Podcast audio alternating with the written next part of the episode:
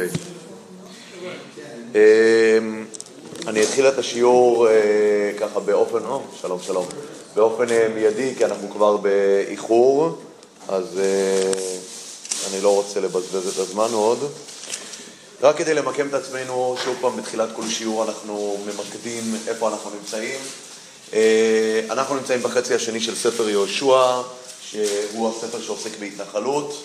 אנחנו עברנו על המבנה הכללי של ההתנחלות, שכללה את ההתנחלות של שבטי יהודה ויוסף בתחילה, אחר כך היו את השבטים הנותרים, ושבוע שעבר דיברנו על השבט האחרון שנוכל את הארץ, שהוא שבט לוי, ובהקשר הזה דיברנו גם על המעמד הכולל של שבט לוי בעוד אה, הקשרים, שהם ההקשרים שגורמים לכך ששבט לוי לא נלחם ולא נוכל בארץ.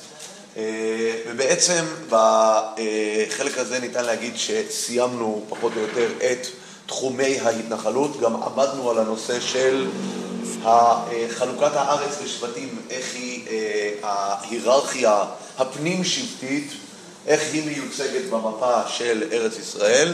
אנחנו גם נחזור לדבר על זה מעט היום, כי זה גם יהיה קשור לנושא שלנו הזה. בפרק אה, כ"א, שהוא הפרק בפרקים, אמרנו, יש לנו את הפרקים של אה, אה, ערי הלוויים, ויש פרק של ערי מקלט שגם לא למדנו, שכל הדברים האלה כולם נוגעים למה שנקרא הפינות האחרונות שצריך לסגור בהקשר של ההתנחלות, אחרי שהשבטים כולם מקבלים את נחלתם.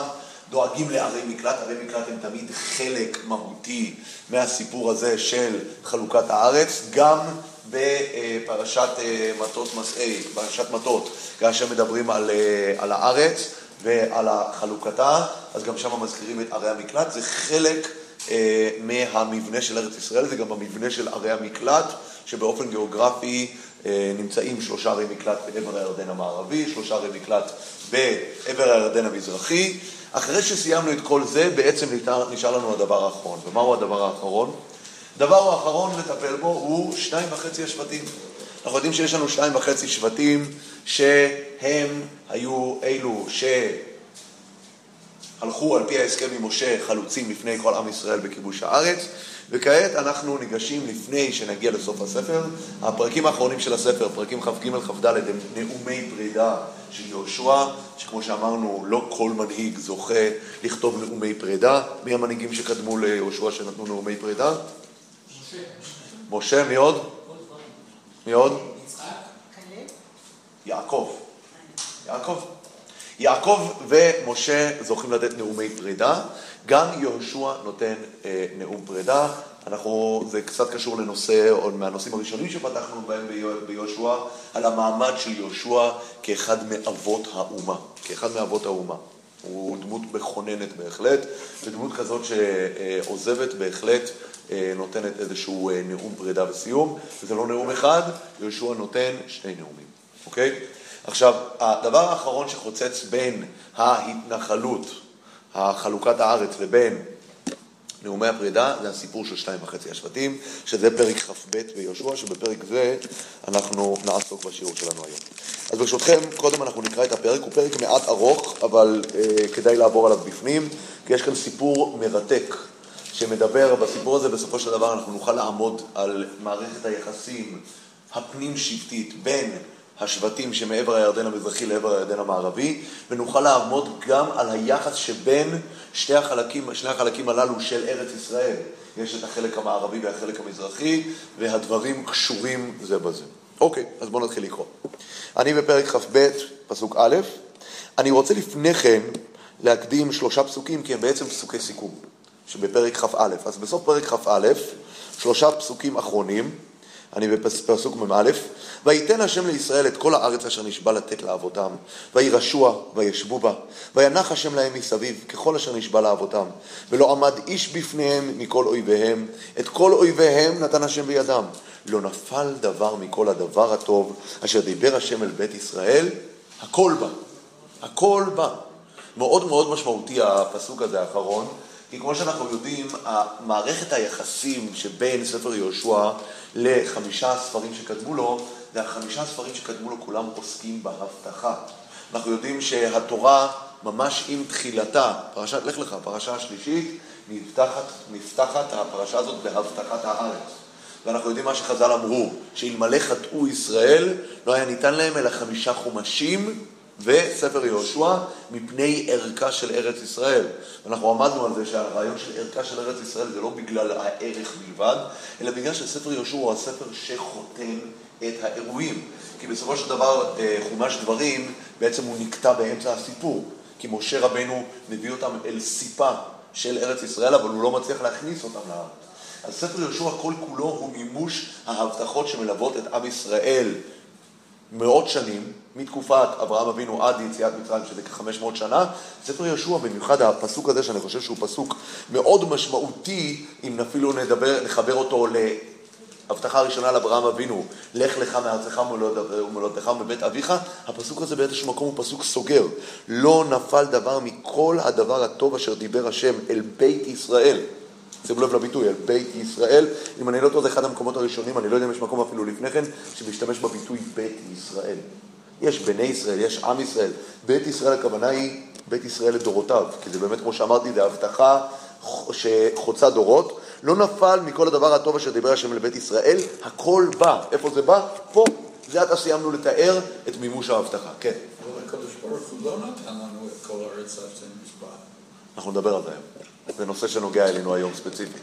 מה השם נשבע, מה דובר עם אברהם, מהי הארץ המובטחת ומהי גבולות הארץ הנוכחית. לפי הגבולות שיש בחלוקה, זה הגבולות, נכון, אבל אמרנו, יש, הרי, יש, אנחנו, אנחנו נחזור לדבר על זה היום, כי זה בהחלט אחד מהדברים המשמעותיים הנוגעים למערכת היחסים שבין עבר הירדן המזרחי לעבר הירדן המערבי, מהם גבולות הארץ. אז בואו נתקדם עם הנושא הזה. פסוק כ"ב, אז, תמיד כשיש את המילה אז, אנחנו יודעים שאנחנו ממוקמים באיזשהו משבצת זמן. אז, נכון? אז ישיר משה. אז ישיר ישראל, כמו שנאמר בשירת הבאר. זה משהו שמגיע כתוצאה, כהמשך ישיר. אז, מה זה אז? אחרי שסיימנו את הכל, אחרי שיכלנו לתת כבר כותרות סיום, אחרי שברור לנו שהפרק הזה נחתם, אז יקרא יהושע לראובני ולגדי ולחצי מטה המנשה, ויאמר עליהם, אני אקרא מעט במהירות, במחילה מכם, כי, אם, כי הפרק הזה הוא פרק ארוך ואנחנו נצטרך לקרוא אותו אה, ד, אה, בפנים. ויאמר עליהם, אתם שמרתם את כל אשר ציווה אתכם משה עבד השם, ותשמעו בקולי לכל אשר ציוויתי אתכם. לא עזבתם את אחיכם זה ימים רבים, ועד היום הזה ושמרתם את משמרת מצוות השם אלוקיכם. ועתה, הניח השם אלוקיכם לאחיכם, כאשר דיבר להם, ועתה פנו ולכו לכם לאוהליכם אל ארץ אחוזתכם אשר נתן לכם משה עבד השם בעבר הירדן. רק שימרו מאוד לעשות את המצווה ואת התורה אשר ציווה אתכם משה עבד השם, לאהבה את השם אלוקיכם וללכת בכל דרכיו, ולשמור מצוותיו ולדבקה בו ולעובדו בכל ובכמו ובכל נפשכם. ויברכם יהושע וישלכם וילכו אל אוהליהם. גם הפסוקים האלה צריך להיות ערים לכך שהם פסוקי חתימה. הם פסוקי חתימה של מה? של אותה פרשייה שנאמרה בתחילת ספר יהושע, בפרק א'. בפרק א' יהושע פונה לשניים וחצי השבטים, ואם נשים לב, יש ממש יחס ישיר בין מה שיהושע מתאר פה, שלום שלום, למה שהוא דרש מהם בתחילת המסע. אני קורא ביהושע פרק א', פסוק י"ב, ולראובני ולגדי ולחצי שבט המנשה אמר יהושע לאמור, זכור את הדבר אשר ציווה אתכם משה עבד השם לאמור, השם אלוהיכם מניח לכם ונתן לכם את הארץ הזאת. נשיכם, טפכם ומקניכם, ישבו בארץ אשר נתן לכם אה, משה בעבר הירדן. ואתם תעברו חמושים לפני אחיכם כל גיבורי החיל ועזרתם אותם, עד אשר יניח השם לאחיכם ככם, וירשו גם המה את הארץ אשר השם אלוהיכם נותן להם, ושבתם לארץ ירושתכם וירשתם אותה, אוקיי? אז גם כאן שימו לב, יהושע מדגיש, עכשיו הגענו למצב הזה שהשם הניח, נכון? הניח לכל אויביהם, נכון? זה מה שממש מודגש כאן, ש... ועתה אני קורא בפסוק ד' שוב פעם, בפרק כ"ב אני קופץ, ועתה הניח השם אלוהיכם לאחיכם כאשר דיבר עליהם, ועתה פנו לכו לכם לא לכם אל ארץ אחוזתכם אשר נתן לכם משה עבד השם בעבר הירדן. זאת אומרת, פה אנחנו רואים יהושע נותן סיכום, זה מה שדרשתי מכם בהתחלה, אתם עמדתם בהתחייבות שלכם, הגענו למצב הזה שלא יהיה את הדילמה הזאת של האחיכם יצאו למלחמה ואתם תשבו פה, שזה מצב לא סביר שאתם תהיו במצב של מנוחה פה, בעבר הירדן המזרחי, ושאר העם צריך להילחם, לבסס את נחלתו בארץ, ולכן כל עוד הם לא נחים, אתם לא תנוחו. זו המשוואה פה. המנוחה שלכם תלויה במנוחת העם. ולכן, ועתה כאשר הניח, גם אתם יכולים ללכת ולנוח. עכשיו בואו נמשיך, בוא, בוא, בוא נמשיך פסוק ז' ולחצי שבט המנשה נתן משה בבשן ולחציו נתן יהושע עם אחיהם מעבר הירדן ימה וגם כי שילחם יהושע אל אוהליהם ויברכם ויאמר עליהם לאמור בנכסים רבים שובו אל אוהליכם ובמקנה רב מאוד בכסף ובזהב ובנחושת ובברזל ובסלמות הרבה מאוד חילקו שלל אויביכם עם אחיכם. עכשיו מעניין אותי הקטע הזה אם אתם רואים אצלכם בתנ"ך קורן הוא עומד כפרשייה בפני עצמה הברכה הזאת והתיאור של הכסף והזהב והנכסים רבים, זה תיאור שמתייחס לשניים וחצי השבטים, או אך ורק לחצי שבט המנשה? מה אתם אומרים?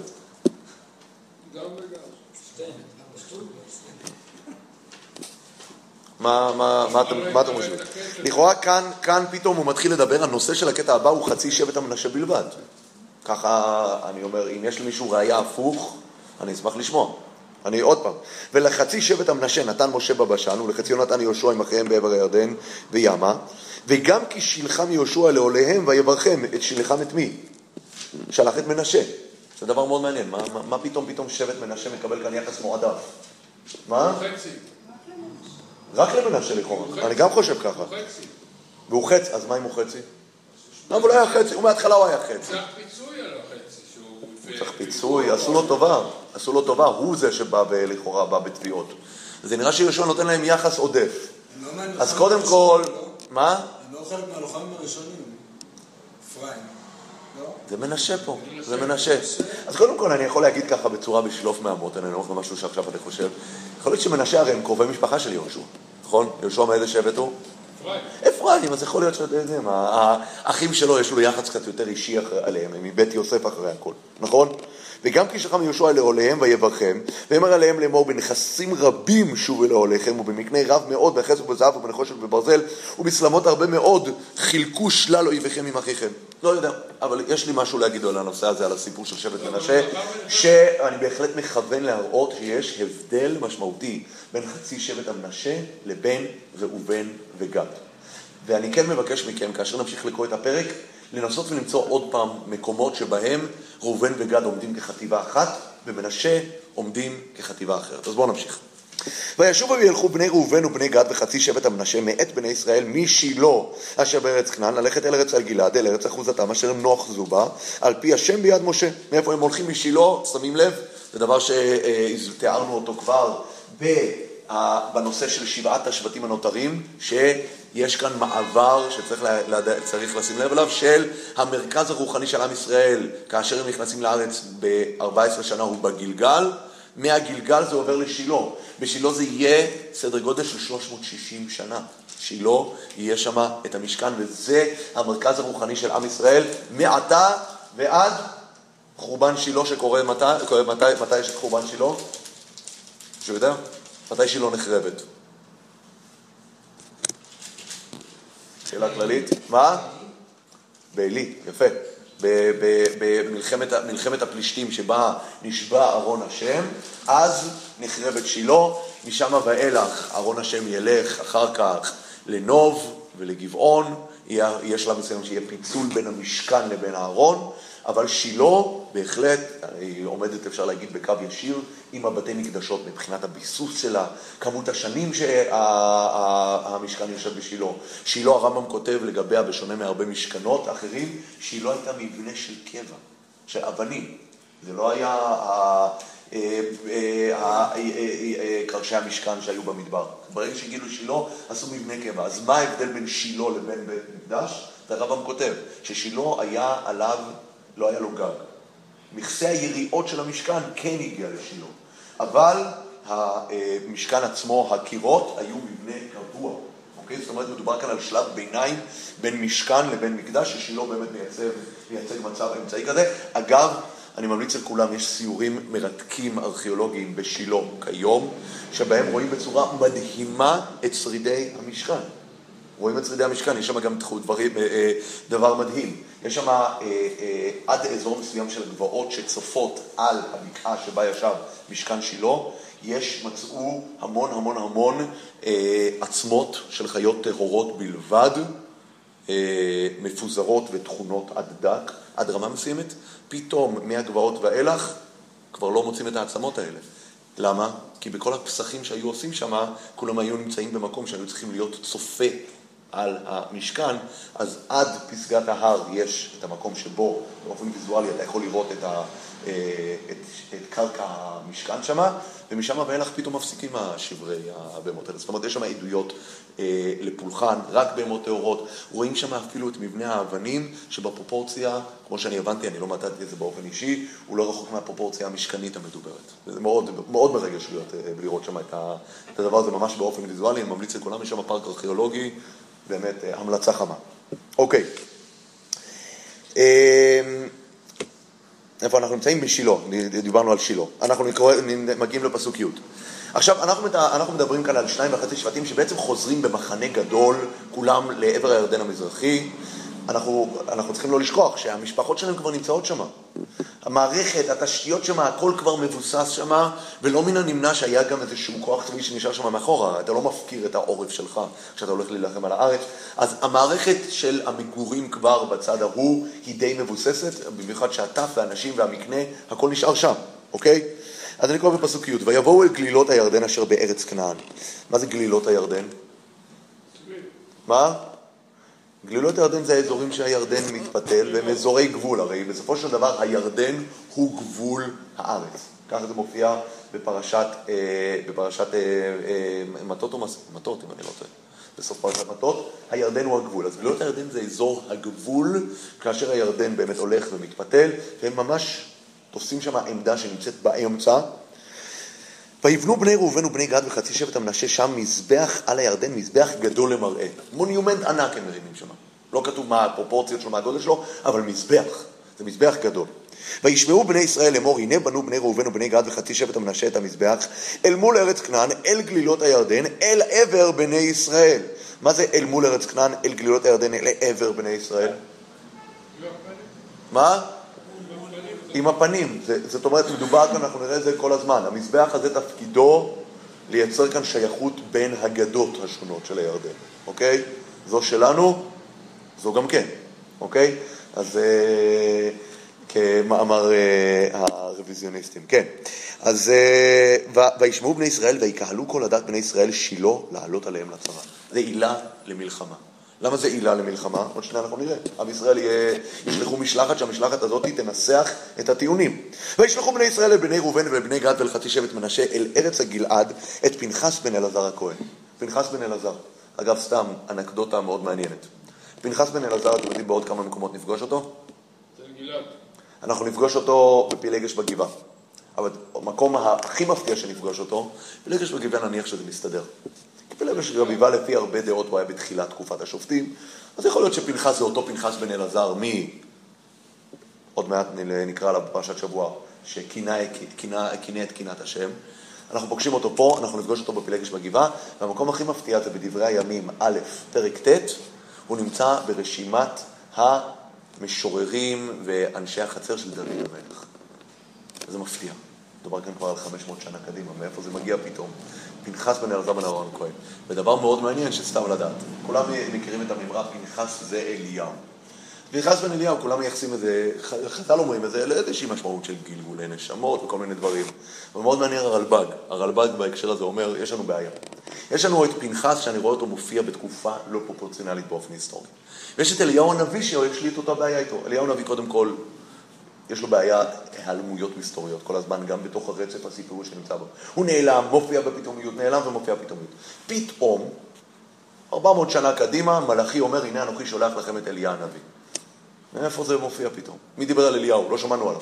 500 שנה שתיקה, פתאום, אנחנו היום כל כך רגילים לשיר הזה, כל כך רגילים לאליהו מרח הברית. בסדר. אליה, בפשטות זה מתייחס לשם, אם אני לא טועה, אגב, הכתיב והכתיב שם, יש שם את אליהו, אם אני לא טועה. אני לא טועה. אז זה מפתיע, מאיפה הגיע? מי דיבר? מי שמע? מה קרה? אוקיי? ולכן, אומר הרלב"ג, יש לנו בעיה. אם יש לנו שתי בעיות ושתי מוזרויות, ההיגיון אומר לתת פתרון אחד. אז הוא אומר, מכיוון ששני הדברים האלה מוזרים לנו, אנחנו לא מבינים אותם, לפחות נצמצם בעיה, ונגיד שזה אותו דבר, פשוט פנחס אליהו, שניהם יש להם את אותה מוזרות. זו אותה דמות, והיא כל הזמן מופיעה ונעלמת, ואנחנו לא מבינים את ההקשרים שלה, אבל במקום, זה פשוט איזושהי הערכה לוגית שהרלב"ג אומר. במקום שיהיה לנו שתי בעיות, פשוט נאחד את הבעיות שזה יהיה בעיה אחת. זה אותו אחד, ויש לו איזה בעיית מיקומים והיעלמויות ונוכחות על היסטורית כזאת, ולכן פנחס זה אליהו, אוקיי? סתם מעניין. אז עוד פעם, סטינו קצת מהנושא. וישלחו בני ישראל אל בני ראובן ואל בני גד ואל חצי שבט המנשה לארץ הגלעד את פנחס בן אלעזר הכהן. ועשרה נשיאים איתו, עמו, נשיא אחד, נשיא אחד לבית אב לכל מטות ישראל, ואיש ראש בית אבותם המה לאלפי ישראל. מה מצלצל לנו באוזן אגב המשלחת הזאתי? מרגלים קצת. ראשי, ראשי הנשיאים והכל, מדובר כאן ממש על משלחת אה, מייצגת. ויבואו אל בני ראובן, אגב, הסיפור הזה של מרגלים הוא לא סתם, סיפור המרגלים קיים כאן גם ברקע, עוד נגיע גם לזה, אני מקווה. אני מבטיח יותר מדי נראה לי. ויבואו אל בני ראובן ואל בני גד ואל חצי שבט המנשה אל ארץ הגלעד וידברו איתם לאמור. וכאן מגיע הטענות. מה הטענות? כה אמרו כל עדת השם. מה המעל הזה אשר מעלתם באלוהי ישראל? לשוב היום מאחרי השם, בבנותכם לכם מזרע, מזבח, למרודכם היום בהשם. מעל ומרד, שימו לב. אגב, איפה אנחנו פגשנו מעל בספר יהושע? אחן. אחן, עוד שנייה אנחנו נראה את אחן. יש מעל של אחן. וכאן אנחנו רואים גם, זה נקרא מעל וזה נקרא מרד. מה הבעיה? המעט לנו את עוון פאור, אשר לא היטהרנו ממנו עד היום הזה, ויהי הנגף בעדת השם. כאן אנחנו פוגשים את פרשת שבוע. עוון פאור. הם מזכירים את עוון פאור. ואתם תשובו היום מאחרי השם, והיה אתם תמרדו היום בהשם, ומחר אל כל עדת ישראל לקצוף. מה, מה הקשר פה של עוון פאור? יש מישהו הסבר מה... הם בונים מזבח בגבול עבר הירדן המזרחי ואבן הירדן המערבי, ומה עם ישראל שולף להם? חבר'ה, חבר'ה, חבר'ה, אתם נכנסים כאן לאזור המסוכן. למה? כי אל תשכחו שבפאור היה בלאגן. למה פאור? מה הקשר פאור? מה היה העבירה בפאור? עבודה זרה, אריות בעיקר, נצמדו אל, ב- נצמדו אל, אה, אל בנות פאור. מה, מה זה קשור פה לסיפור? מה? אוקיי, בואו נגיע. אנחנו נגיע כאן לנושא של מה מערכת היחסים של הסיפור הזה של פאור, אוקיי? אבל יש כאן פתאום מזכירים את, אה, את הנושא של פאור. עכשיו מזכירים כאן כן נקודה מאוד חשובה. אתם, והיה, אתם תמרדו היום בהשם, ומחר לכל עדת ישראל לקצוף. אתם עושים את השטויות שלכם, ומי שישלם את המחיר בסוף, זה אנחנו. כולם משלמים את המחיר. ואך, שימו לב לביטוי פה, אם טמאה ארץ אחוזתכם, כנראה יש לכם בעיה. אתם מרגישים שהאזור שאתם גרים בו הוא טמא. למה הוא טמא? כי הוא לא בתוך הגבולות של הארץ. יש לנו כאן אמירה מאוד ברורה, מה שמעבר לירדן הוא טמא. אין כאן שאלה אם זה טמא או לא, הם מציגים את זה כעובדה. ואך אם טמאה ארץ אחוזתכם, לא כתוב כאן בעיניכם, נכון? אם היה כתוב אם טמאה ארץ אחוזתכם בעיניכם, היינו אומרים יכול להיות שיש לראובן, גד וחצי שבט המנשה איזושהי טעות בתפיסת המציאות, איפה הטומאה נמצאת. לא, לא, לא. ארץ אחוזתכם טמאה, אם טמאה ארץ אחוזתכם, כן?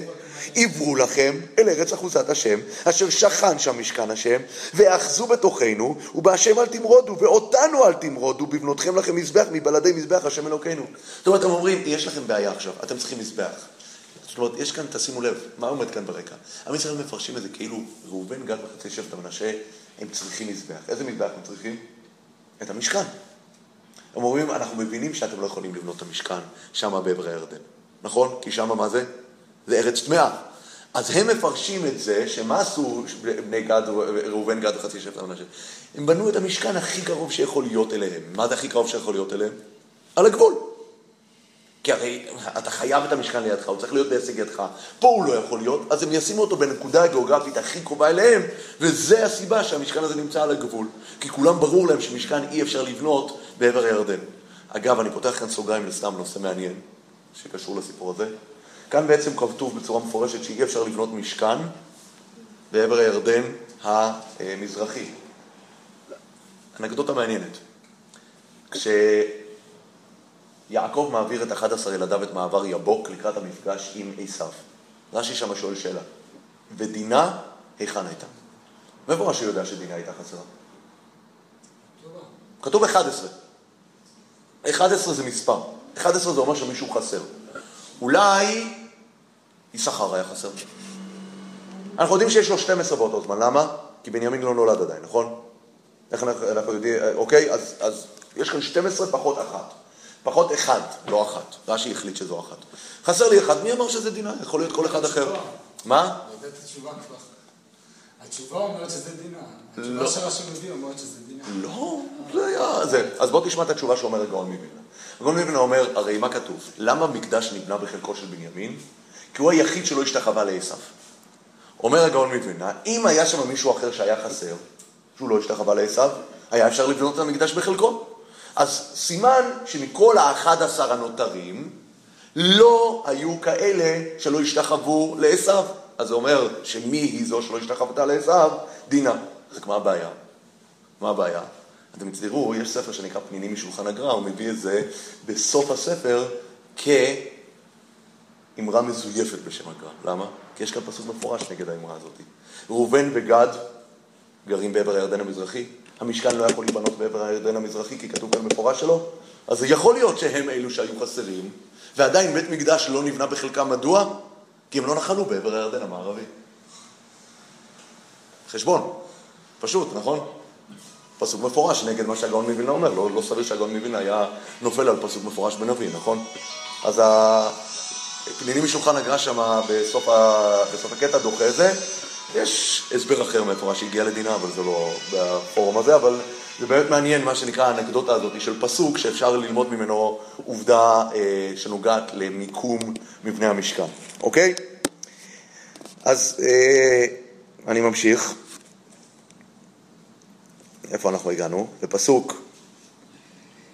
הנה, אני קורא את זה עוד פעם. ואחים טמאי ארץ אחוזתכם, עברו לכם אל ארץ אחוזת השם, אשר שכן שם משכן השם, ויאחזו בתוכנו, בהשם אל תמרודו, ואותנו אל תמרודו. שימו לב, יש להם גם הצעה קונקרטית. קשה לכם? תבואו לגור איתנו. תבואו לגור איתנו. זו הצעה שהם נותנים להם. אבל אם אתם הולכים לגור שמה, אתם הולכים לשמה, לארץ הטמאה. תראו איזה מילים כאלה קשות. אתם הולכים לגור בארץ הטמאה? יש לזה מחירים לגור בארץ טמאה. מה? אני לא יודע אם ההצעה הזאת היא הצעה קונקרטית שאומרת, טוב, אז בואו נתחלק מחדש, או זה יותר אמירה דמגוגית. אומרת, חבר'ה, חבר'ה, חבר'ה, שימו לב. אתם עשיתם בחירה ללכת לגור בארץ הטמאה. לגור בארץ טמאה יש מחירים. מה המחירים של לגור בארץ טמאה? אין לך משכן זמין לידך. אתה לא רוצה את זה? לכן אני אומר, אתה לא רוצה את זה, זה לא, זה לא הצעה קונקרטית. אבל לגור בארץ זה אומר קרבה למשכן, ארץ קדושה, פחות מרחב למרעה.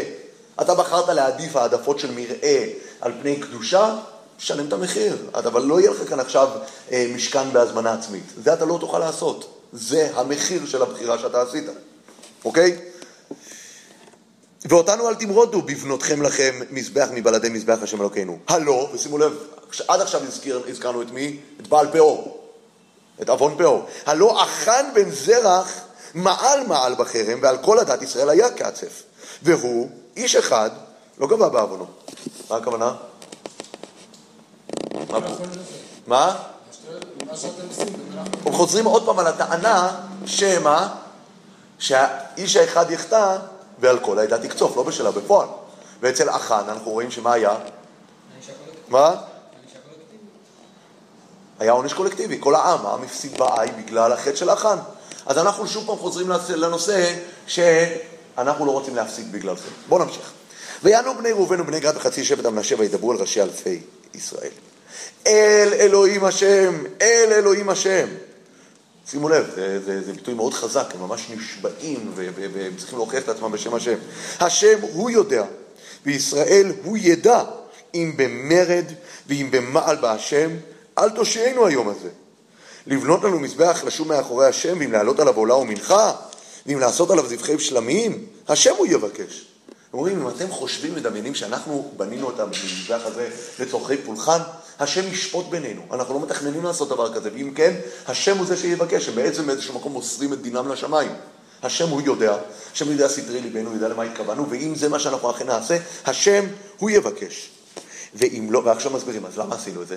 ואם לא מדאגה מדבר עשינו את זאת לאמור. מחר יאמרו בניכם לבנינו לאמור, מה לכם ולהשם אלוהי ישראל? וגבול נתן השם בינינו וביניכם, בני ראובן ובני גד. את הירדן, אין לכם חלק, נתן את הירדן, אין לכם חלק בהשם, והשביתו בניכם את בנינו לבלתי יראו את השם. אוקיי?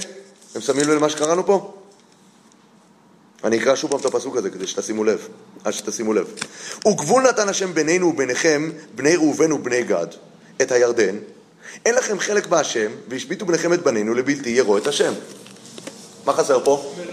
מנשה. שוב פעם מנשה בצד.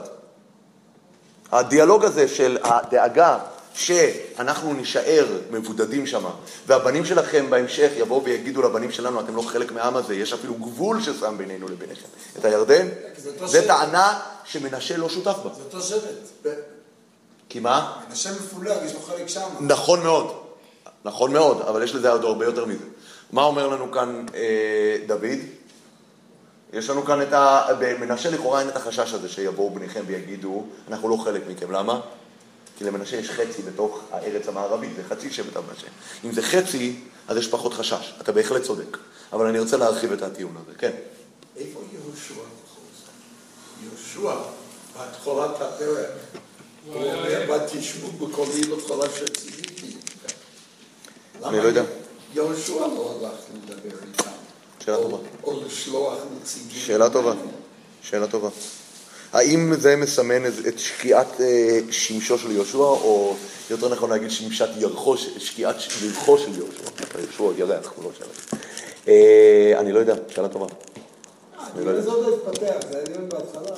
לא, לא, לא, לא, לכאורה יש כאן על מהלך, זה מהלך מאוד משמעותי, ופנחס בן אלעזר הכהן הוא זה שמוביל לזה. אה, אני לא יודע, אני לא יודע, תראו, אתה יכול לשאול אותי גם למה פנחס ולא אלעזר. אלעזר עדיין בשטח. מתי אלעזר הולך להיפרד? בסוף, בסוף. בפ- בפסוקים האחרונים של יהושע, יש פרידה מיהושע ומאלעזר. אבל אלעזר ויהושע הם ביחד, הרי כתוב כשמשה ממנה את יהושע לעמוד לפני העדה, אז הוא אומר, ואלעזר אלעזר הוא זה שיהיה הכהן ויהושע יהיה הנביא. ופה זה פנחס. לא יודע. היו צריכים כנראה גם שם, אז מה אפשר לעשות? לא יודע, אני לא יודע, אבל השאלה היא שאלה טובה. אין לי תשובה. אין לי תשובה. מה זה? לא, שכתב? אולי הזקנים, אני לא זוכר. לא, אני לא זוכר. אני לא זוכר. אוקיי, בוא נמשיך. אז אנחנו רואים שמנשה לא נמצא פה. ונאמר, אני באמצע הטיעון פה, אני לא, אנחנו לא רוצים שהילדים שלכם יבואו ויגידו אלינו, יגידו לנו שאתם לא חלק מאיתנו. ונאמר, נעשנה לנו לבנות את מזבח לא לעולה ולא לזבח, כי עד הוא. מה זה עד? אנדרטה. אנדרטה שמציינת משהו. עד הוא בינינו וביניכם ובין תורתנו אחרינו לעבוד את עבודת השם לפניו, בעולותינו, בזבחינו ובשלמנו, ולא יאמרו בניכם מחר לבנינו, אין לכם חלק בהשם. אוקיי? אגב, מה הכוונה אה, כי עד הוא בינינו וביניכם ובין דורותינו אחרינו לעבוד את עבודת השם לפניו בעולותינו, בזבחינו ובשלמנו? את העולות לא עושים פה, עולים שם. את העולות הם יעשו על המזבח או במשכן? לא, במשכן. במשכן, אז למה הם אומרים כאן לפניו? מה? כולם ישנו למה כאן לא עושים. למה כאן לא עושים? אוקיי, שייכים אוקיי, למשכן. אוקיי, אוקיי. ונאמר, והיה כי יאמרו אלינו ולדורותינו מחר, ואמרנו ראו את תבנית מזבח השם אשר עשו אבותינו, לא לעולה ולא לזבח, כי עדו בינינו וביניכם. חלילה לנו ממנו למרוד בהשם ולשוב היום מאחרי השם לבנות מזבח לעולה למנחה ולזבח, מלבד מזבח השם אלוקינו אשר לפני משכנו, איפה? בשילה. אנחנו לא הולכים ליצור כאן אה, אלטרנטיבה. וישמע פנחס הכהן ונושאי העדה וראשי אלפי ישראל, אשר איתו את הדברים אשר דיברו בני ראובן ובני גד ובני מנשה. ויטב ביניהם, ויאמר פנחס בן אלעזר הכהן אל בני ראובן ואל בני גד ואל בני מנשה. היום ידענו כי בתוכנו השם אשר לא מעלתם בהשם המעל הזה. אז הצלתם את בני ישראל מיד השם. וישב ישב פנחס בן אלעזר הכהן והנשיא מאת בני, מאת בני ראובן ומאת בני גד מעבר הגלעד, שוב פעם מנשה נעלם פה, אל ארץ כנען, אל בני ישראל, והשיבו אותם דבר. ויטב הדבר בעיני בני ישראל, ויברכו אלוהים בני ישראל, ולא אמרו לעלות עליהם לצבא, לשחט את הארץ אשר בני ראובן ובני גד יושבים בה. ויקראו בני ראובן ובני גד למזבח, כי עד הוא בנותינו, כי השם האלוהים. אוקיי? יכול להיות שפנחס היה הכהן משוח מלחמה. יכול להיות, יכול להיות, זאת אומרת זה היה כבר אה, הקרבה לפני, מלחמה. אוקיי, עכשיו, ופה, אחרי שסיימנו לקרוא את הדבר הזה, באמת, הנושא שהייתי רוצה אה, אה, לפתוח, זה קודם כל בדבר מאוד משמעותי, אני חושב, לגבי הסיפור בכלל של עבר הירדן המזרחי. קודם כל, צריך לדעת שמבחינת מערכת היחסים של עבר הירדן המזרחי ועבר הירדן המערבי, אין עמידה לעבר הירדן המזרחי בפני עצמו. לו עם ישראל היה מתרשל ולא היה מצליח לכבוש את עבר הירדן המערבי, אין שום מעמד ושום משמעות לעבר הירדן המזרחי. כל המשמעות של עבר הירדן המזרחי הוא רק כנספח של עבר הירדן המערבי. ולכן תמיד אה, וראינו את זה גם בסוף רשימת הכיבושים. כאשר מסיימים לכבוש את הארץ, מתחילים לספר לנו את רשימת הכיבושים, אז מאיפה מתחילים? מתחילים מכיבושי משה עם סיחון ואוג, למה? כי כאשר סיימנו, אז אנחנו יכולים להגיד, כל הכיבוש התחיל מאיפה? משמה. אגב, כאשר הולכים להילחם בסיחון ואוג, אנחנו רואים אצל משה רבנו את הביטויים החל רש. זאת אומרת, זה ממש תחילת ירושה. אבל זו ירושה שלא עומדת בפני עצמה, זה תמיד עומד כמגיע אחרי. לכן גם פה בהתנחלות, לא רק בכיבוש, גם בהתנחלות. כל היחס בבניית הקשר והשייכות בין שני הצדדים מתחילה מהצד של ארץ ישראל המובטחת, הקיימת, שזה הים הערבי, היא זאתי שגוררת אחריה את עבר הירדן המזרחי. עכשיו, אנחנו דיברנו שבוע שעבר על החלוקה של השבטים.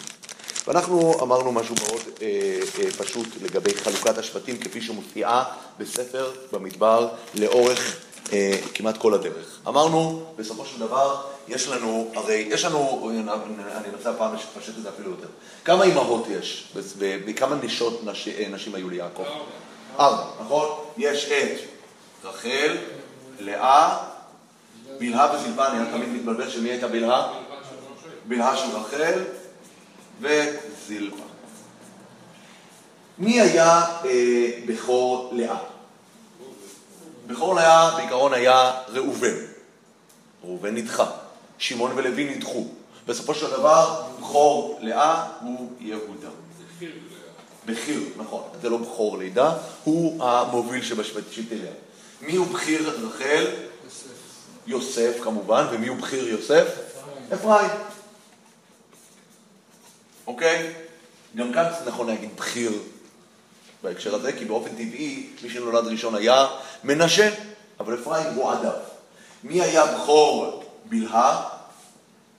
דן. דן. עד עכשיו מסתדר לנו כאן הכל יופי, למה? כי שלושתם, מה הם? ראשים. ראשי דגלים, מובילי דגלים, נכון? מי, הדגל הנוסף, היינו מצפים שמי יוביל אותו? גד.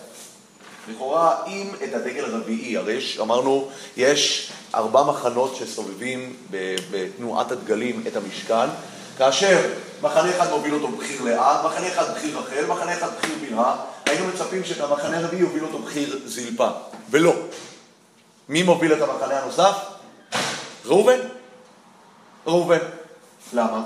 למה ראובן הוא זה שמוביל את המחנה הנוסף? אנחנו הגדרנו את זה. ראובן זה מחנה המקופחים. מי נמצא אצל ראובן? אוקיי? שנייה, שנייה, שנייה. בדגלים, מי נמצא בדגלים אצל ראובן? בדגלים ראובן, שמעון וגד. ראובן, שמעון וגד זה ממש קבוצת המקופחים. ראובן היה יכול להיות הבכור של הכל, נדחק הצידה. שמעון נדחק הצידה. לוי גם נדחק, אבל שימו לב שלוי נדחק בסוף פרשת ויחי, לקח לו פרשה אחת בדיוק להגיע לתחילת ספר שמות כדי לחזור למרכז הבמה, נכון? מי מוביל את עם ישראל ביציאת מצרים? לוי. שזה אגב, שבוע שעבר דיברנו בהקשר של לוי, מישהו שאל אותי, מאיפה הרמב"ם ידע שלוי הוא זה שיעקב מינה אותו להיות ראש ישיבה של השבטים ולהוביל את, ה, את כל המסר של אמונת הייחוד. אמרתי לו, הרמב"ם, אני לא יודע מאיפה הוא מצא את זה, וחיפשתי במקורות וציונים, אין לזה מקור, לא מדרשים ולא שום דבר. הרמב"ם יודע את זה משאלה מאוד פשוטה. מה קרה כשדפלפנו פרק אחד מפרשת ויחי לפרשת שמות? בסוף ספר ויחי אנחנו יודעים ששמעון ולוי אחים כלי חמאס, ונדחה נפתח ספר שמות, הפתעה. וילך איש מבית לוי ויקח בת לוי, ומושיען של ישראל נולד משבט לוי. ואחר כך כל התמונות המרכזיות, אהרון, מרים, משה, מה קרה פה? מה שקרה, אומר הרמב"ם, יש כאן סיפור רקע שלא מסופר, שאומנם לוי נדחה, ולכן הוא לא יכול לקחת חלק במלחמות, ולא נוכל ולא שום דבר, אבל הוא קיבל תפקיד אחר. ולוי, יש לזה הסבר שלם מה קרה, איך לוי הצליח לשקם את מעמדו. אבל מי שלא הצליח לשקם את מעמדו מעולם היה שמעון, ושמעון נשאר דחוי, הוא שייך לשבט המקופחים. המקופח האחרון שלנו, מי הוא? גד. גד היה אמור לקבל בעצמו אפילו הובלה, נכון? הוא הבכור היחיד לאחת מנשות יעקב שלא קיבל מעמד. והוא נמצא כאן, ויש כאן את שבט המקופחים. עכשיו, שבט המקופחים הזה, כמו שאמרנו, בנחלת הארץ, המקופחים גם נלקחו הצידה. הרי אנחנו יודעים איפה שמעון נחל? בדרום הרחוק, באמצע יהודה. ראובן נחל בצד, כן? וגד ביחד. איתו ביחד. היינו מצפים שמי יהיה שם? במיוחד לפי חלוקת הדגלים. אז הייתי מצפה, ראובן וגד הרי הם בני אותו דגל. תמיד הם מוזכרים ביחד אגב. אם, אם, אם אתם רוצים שנעשה את הסדר הזה שוב פעם, זה תמיד כלל. יהודה תמיד מופיע עם מי? עם יששכר וזבולון, כן? אפרים מופיע עם מי? עם מנשה ובנימין, בני יוסף. דן מופיע עם שאר בני השפחות שזה אשר ונפתלי. והשבט, והדבר הרביעי זה ראובן, שמעון וגד, נכון? לוי לא נכנס אף פעם, לוי הוא בנפרד. זה המבנה של הדגלים, גם בחלוקת הארץ היא מאוד דומה לדבר הזה אמרנו. ככל שאתה יותר מרכזי, אתה נחלת יותר במרכז. ככל שאתה יותר פריפריאלי, נחלת בפריפריה. אז הפריפריה זה ראובן וגד. שמעון גם נוכל בפריפריה, אבל לא באותה פריפריה. מדוע? מדוע? וכאן יש תיאוריה מאוד מעניינת. מה קרה לשמעון? יש דבר מאוד מעניין במניין השבטים, מניין העם ישראל, בין תחילת ספר במדבר לסוף ספר במדבר. האם יש פער מספרי? אין פער מספרי. אין פער מספרי. אבל קורה דבר מדהים. בתחילת ספר אה, במדבר, שבט שמעון מונה סדר גודל, אתם יכולים לבדוק, לבדוק בפנים, אנחנו יכולים להסתכל, סדר גודל של 70 אלף. בסוף ספר במדבר הוא מאבד איזה 60-70 אחוז מהגודל שלו, ומי עולה על חשבונו? שבט מנשה. מנשה ושמעון מתחלפים. מבחינת הגודל, שאר השבטים פחות או יותר שומרים על פרופורציה אחידה, אבל יש שני שבטים שעושים החלפת משמרות. שמעון היה שבט גדול ודומיננטי, והוא מאבד ממספרו, ומי שתופס את מקומו הוא שבט מנשה. מה גורם לשמעון לאבד ממספרו? זמרי. בעל פאור. הסיפור של בעל פאור הוא הסיפור שאנחנו נקרא בפרשת שבוע הקרובה, שגורם לשמעון לאבד את המספר שלו, וגורם לשבט מנשה להיות הרבה יותר גדול, זה לא על חשבונו? אבל זה מאוד מעניין המערכת הזאת. מה גורם לגדול? אני לא יודע מה גורם לו לגדול, ואני רוצה להצביע על עוד אנקדוטה מאוד מעניינת. כאשר יעקב אבינו מברך את ראובן ושמעון, את מנשה ואפרים, מה הוא אומר? ראובן ושמעון, אפרים. אפרים ומנשה כראובן ושמעון יהיו לי. זאת אומרת, שמי הוא המחליף של אפרים? ראובן. מי המחליף של מנשה?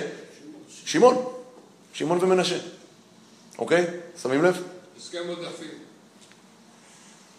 מנשה מוקבע לשמעון. אנחנו יודעים כאן דבר מאוד מעניין. כששמעון יורד, מנשה עולה. כאשר מגיעים לנחלת הארץ בעבר הירדן המזרחי, באותו מקום שהיה טבעי ששמעון יירש, למה? כי זה הדגל שלו, כולם שמה. מי נכנס במקום שמעון? מנשה. שלושה מקומות שאנחנו רואים את מנשה מחליף את, אה, את שמעון. מרתק. מנשה ושמעון, הם נמצאים כאן באיזשהו...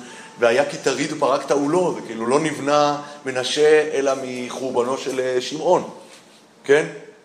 מה הסיפור פה? אני כותב, אני נותן כאן איזה סוג של אה, תיאוריה, שאני חושב שזו תיאוריה מעניינת. שמעון ולוי, אחד מהתהליכים שקרו ללוי, שהוא הצליח לצאת מהסיפור פה, זה שלוי פיתח חוסן משלו. פיתח חוסן אלטרנטיבי. לוי, יעקב אבינו ראה שברמה המדינית, ברמה הארצית, יש להם את הקנאות המטורפת הזאת, שהם יכולים ללכת ולפרוץ לשכם ולהחריב את כל הנקרא בדרכם. אה, כמו שאומרים, הבאשתם את רכי בעיני, אה, יושב, יושב, הארץ, כמו שאומרים, ועתה באו עליהם כולם, יעקב ממש בלחץ, מה, מה הולך לקרות פה אחרי הפעולה הזאת? אמנם בסופו של דבר מתברר שהיה חיטת אלוהים אחרי הסיפור הזה, אבל זה מעשה שיעקב אבינו לוקח באופן אישי ומאוד מאוד כועס עליהם, ובסופו של דבר יעקב, אה, מבחינת התוכניה שלו, שמעון ולוי לא יכולים לקחת חלק במשחק הרגיל. לא יכולים לקחת חלק במשחק הרגיל. לוי, מה מוכיח לו בסופו של דבר? זה, זה דבר שקורה גם להמשך כל הדרך. לוי מוכיח שאת אותה קנאות ואת אותה קריזה שיש לו, הדם החם הזה שלו, שגורם לו להרוג את שכם, הוא מצליח לנתב את זה בצורה חיובית. הוא מצליח לנתב את זה בזה שבמצרים הוא מצליח לשמור על עצמו, לא לחטוא בעבודה זרה. ואחר כך בחטא העגל אנחנו יודעים שמגיע השם אליי, לוי מגיע, אנחנו יודעים אחר כך את פנחס. מה? לא קרה. אני לא יודע, לכן אמרתי. יש כאן אה, אה, אה, אה, חלקים קצת יותר מורכבים, כשאני בא לדבר מה יעקב יכל לדעת מראש, הוא לא ידע יכל לדעת מראש. אצל יעקב ההפך, בפשוטו של מקרא אני לא רואה שום דבר שיעקב נתן ללוי. בספר בראשית ללוי אין עדיפות על שמעון בשום צורה. העדיפות של לוי על שמעון מתחילה בספר שמות, עם הסיפור של משה. שם מתחילה העדיפות של שבט לוי, ושם כבר לוי נספר בנפרד, אוקיי? מה זה? גם קורח הוא מלוי. גם קורח, אני אומר, ללוי יש שם כוחות, אין ספק. לוי אנחנו רואים, יש כאן כוחות אה, אה, אנרגטיים מאוד, אבל בסופו של דבר לוי מצליח להוכיח את עצמו, כמו נקרא לזה, כשומר החותם.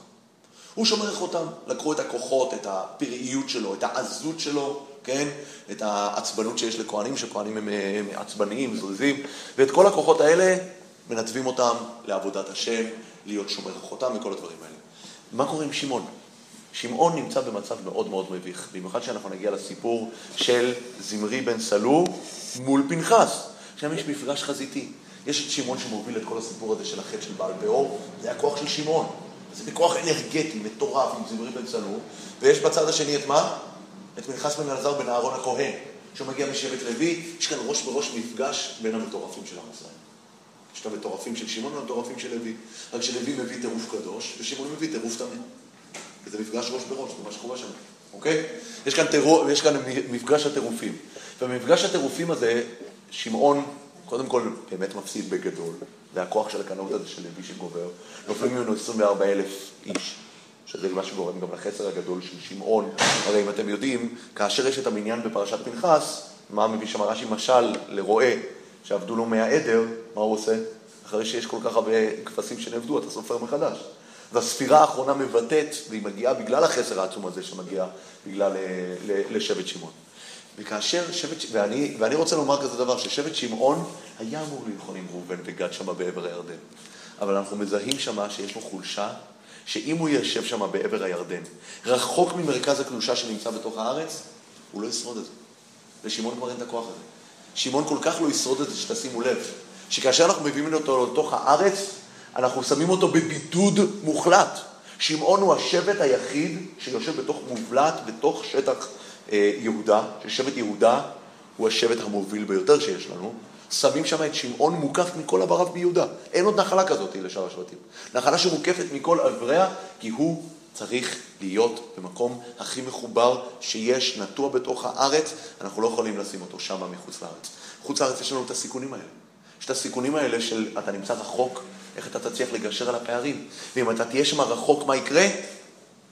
סיפור בעל פאור יחזור על עצמו. סיפור בעל פאור לא סתם נכנס לפה לסיפור.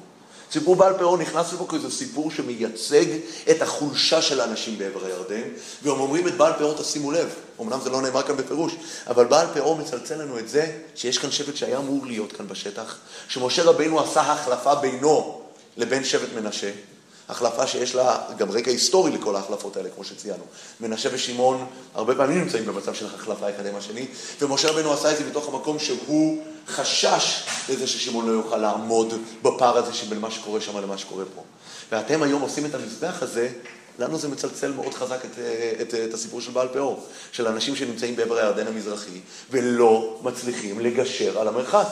לא מצליחים לגשר על המרחק והם בונים כאן מרכז פולחן אלטרנטיבי למשכן שילה, אוקיי? וזה מה שעומד כאן ברקע. הסיפור של בעל פאור עומד כאן על הרקע של הסיפור של ההחלפה הזאת. אני, שיש כאן איזו החלפה ששמעון היה אמור להיות שם איתם, שמעון נלקח משם והביאו את מנשה, וזו החלפה. עכשיו, למה מנשה? ולמה רק חצי שבט המנשה? אוקיי? חצי שבט מנשה, חצי שבט נחל פה וחצי שבט נחל שם. למה חצי עדיין לא ברור לי? בואו נראה, אולי יעלה לנו משהו. אבל הרעיון של מנשה, וזה אני עוד פעם, אומר מסברה דילים. לשבט מנשה, קודם כל אתם צריכים לדעת, וזה דבר שאני מזמין אתכם ללכת ולבדוק, כי זה דבר מאוד מרתק. הרבה מהפרשנים המוקדמים של המקרא, יש, בפרש, יש בפרשנות של תלמיד הרס"ג, זה מופיע גם באברבנאל, זה מופיע, ששבט מנשה בכלל היה לו חלקים בשם שמה, בשם שמה זה ממש צפון הגולן, שהוא כבש אותם עוד בימי האבות. כי אתם תקראו בפרשה, בפרשת, קראנו בפרשת שבוע, על יאיר בן מנשה, כן? שכובש כובש את חוות יאיר, ויש שם את ויקרא לה נובח בשמו, כל הדברים האלה, יש שאלה פרשנית מתי זה קרה. כי יש לנו בעיה, כי יאיר, לפי הכרונולוגיה, הוא קצת מבוגר מדי כדי להיות כאן בזמן משה רבנו בכיבוש הארץ. הוא היה, הוא היה נכד, יש את מחיר, גם בני מחיר בן מנשה יולדו על ברכי יוסף, נכון? אז מחיר הוא יחסית מהדור המבוגר, שזה לא כל כך מסתבר, וגם יאיר, אגב, שנזכר. אז צריך לראות את זה בדברי הימים, יש פירוש של תלמיד הרס"ג שהוא אומר שבכלל, הכיבושים האלה מצוינים אצלנו בפרשה, בסוף מלחמות אה, אוג וסיחון, כי בעצם כבשו אותם עוד בימי האבות בכלל. ככה הוא כותב. הכיבושים האלה היו בימי האבות, והוא מפרש את זה, אגב, אה, מי, ש, מי, ש, מי, ש, מי שרואה שם על פי הפשט, יש שם ביטוי שהוא בדרך כלל מתפרש כמשמעות של עבר. אני, בוא, אם נלך לדבר הזה, וילך, וילך. בוא נראה, בוא נראה שנייה אחת את הביטוי הזה, בסוף פרשת חוקת.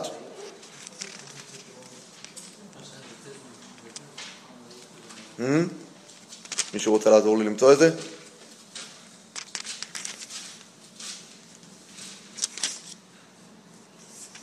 אני לא מוצא את זה,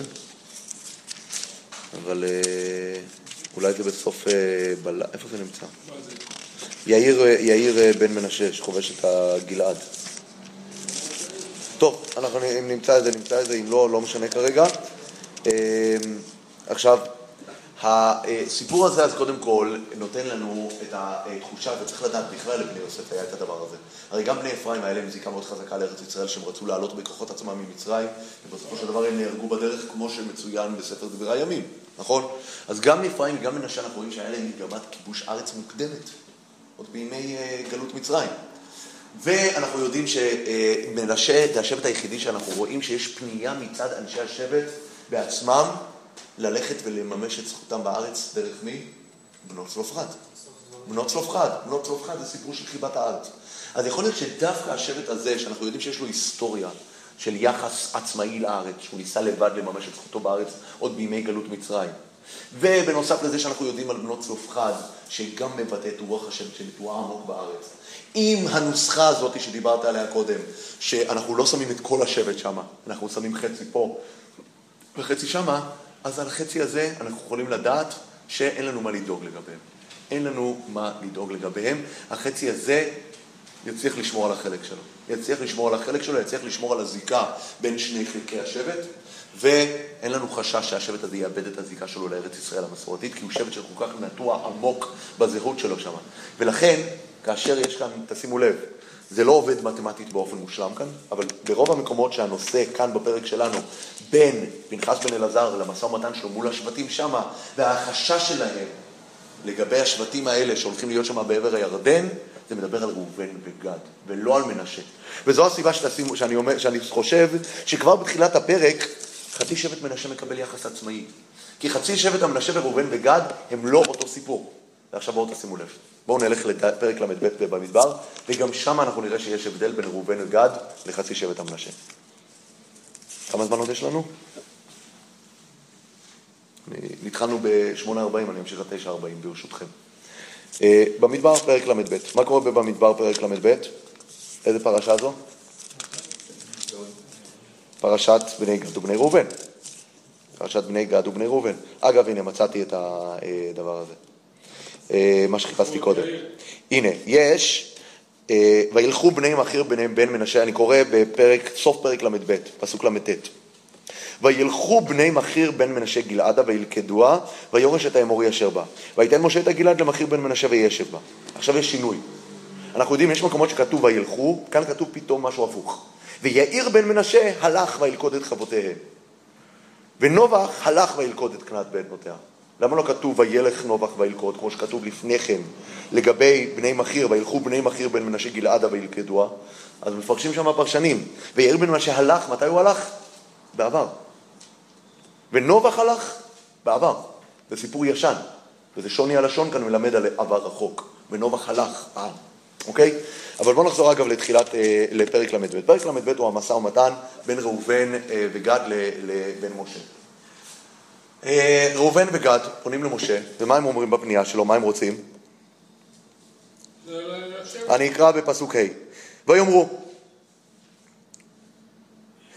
אם מצאנו חן בעיניך יותן את הארץ הזאתי לעבדיך לאחוזיה ואל תעברנו את הירדן, אוקיי? מה הם רוצים אגב? מה הדבר הראשון שהם רוצים? ויראו את ארץ יעזר ואת ארץ גלעד והנה המקום מקום מקנה, אוקיי? אני קורא בפסוק ד' שם, והארץ אשר היכה השם לפני עדת ישראל, ארץ מקנה היא, ולעבדיך מקנה. על מה הם מדברים? על ביזנס, על מקנה, אוקיי? ולכן הם אומרים, תן לנו איזה לאחוזה בשביל המקנה. ויאמר משה לבני גד ובני ראובן, האחיכם יבואו לו מלחמה ואתם תשבו פה? ואז מתחיל משה בנאום חוצב להבות, שתשימו לב על מה הוא מדבר. ולמה תניעון את לב בני ישראל מעבור אל הארץ אשר נתן להם השם? כה עשו אבותיכם ושולחי אותם מקדש ברנע לראות את הארץ. הוא מספר להם את כל הסיפור של המרגלים. משה רבנו ממש לא יכול לסבול את הדבר הזה. כי עומדים מולו עכשיו אנשים שמנסים להתחמק ולהיכנס לארץ, הם רוצים להיות שם באזור המקנה. אז דבר ראשון הוא אומר, זה לא הוגן. האחים שלכם לא יכולים להילחם ואתם תנוחו בו. ב', מה זה הדבר הזה שאתם לא רוצים להיכנס לארץ? הוא מביא להם את כל הסיפור של המרגלים, עד פסוק ט"ז, נאום ארוך. וייגשו אליו, אז בני ראובן, בני גד, נמצאים כאן במצב אה, זה. עכשיו תשימו לב, אגב, מי הוא כאן מדבר מההתחלה? רק בני ראובן וגד, מנשה לא נמצאים פה בכלל. מנשה לא נוכח פה, ראובן וגד בלבד, אוקיי? ויגשו אליו, ויאמרו, גדרות צאן נבנה למקננו פה, וערים לטפנו. אנחנו רוצים כאן מקום, שיהיה לנו מקום בשביל פרנוסה, זה גדרות צאן, ויש כאן פרנוסה, אנחנו גם נגור כאן. ואנחנו, הוא אומר, אתה טענת, האחיכם ילכו למלחמה ואנחנו נשב פה? לא. אנחנו נחלץ חושים לפני בני ישראל עד אשר אביונום אל מקומם, וישב טפנו בערי המבצר מפני ישב הארץ. לא נשוב אל בתינו עד יתנחל בני ישראל איש נחלתו, כי לא ננחל איתם מעבר לירדן והלאה, כי בא נחלתנו אלינו מעבר הירדן מזרחה. אוקיי? עכשיו, מה הם עונים לו על הטענה שהם לא רוצים להיכנס לארץ? אין כאן תשובה אמיתית. אבל בעצם מהמשא ומתן פה זה נראה שאומרים לו, כן, אבל אדוני משה, אתה צודק, אבל יש לנו את האילוץ של הפרנסה. אנחנו אנשי מקנה, כאן יש מקנה, אוקיי? ואם יש לך טענה לגבי הצבא, אנחנו בנושא של הצבא, אנחנו נהיה הכי הוגנים שיש, אנחנו נחלץ חושים. שימו לב מה אומר להם משה. ויאמר עליהם משה, אם תעשו את הדבר הזה, אם תחלצו לפני השם למלחמה, ועבר לכם כל חלוץ את הירדן לפני השם, עד הורישו את אויביו מפניו, ונכבשה הארץ לפני השם. אני רוצה שתספרו כמה פעמים הביטוי לפני השם מופיע פה. ונכבשה הארץ לפני השם. ואחר תשובו והייתם נקיים מהשם ומישראל, והייתה הארץ הזאת לכם לאחוזה לפני השם. ואם לא תעשו כן, הנה חטאתם להשם, ודעו חטאתכם אשר תמצא אתכם. בנו לכם ערים לטפכם. קודם כל משה רבנו אומר לא, לא, לא, לא, לא. תדאגו. הוא קודם כל אומר, תדאגו למשפחה. בנו לכם ערים לטפכם, וגדרות לצונכם, אחר כך תדאגו לפרנסה, אוקיי? והיוצא מפיכם תעשו, ויאמרו בני גד ובני ראובן אל משה לאמור, עבדיך יעשו כאשר אדוני מצווה. וכאן הם באמת עושים כמו שהוא אומר. טפינו נשינו, מקדימים את התף לדבר הזה, טפינו נשינו, מקנינו וכל בהמתנו יהיו שם בערי הגלעד, ואנך ועבדיך יעברו כל חלוץ צבא לפני השם.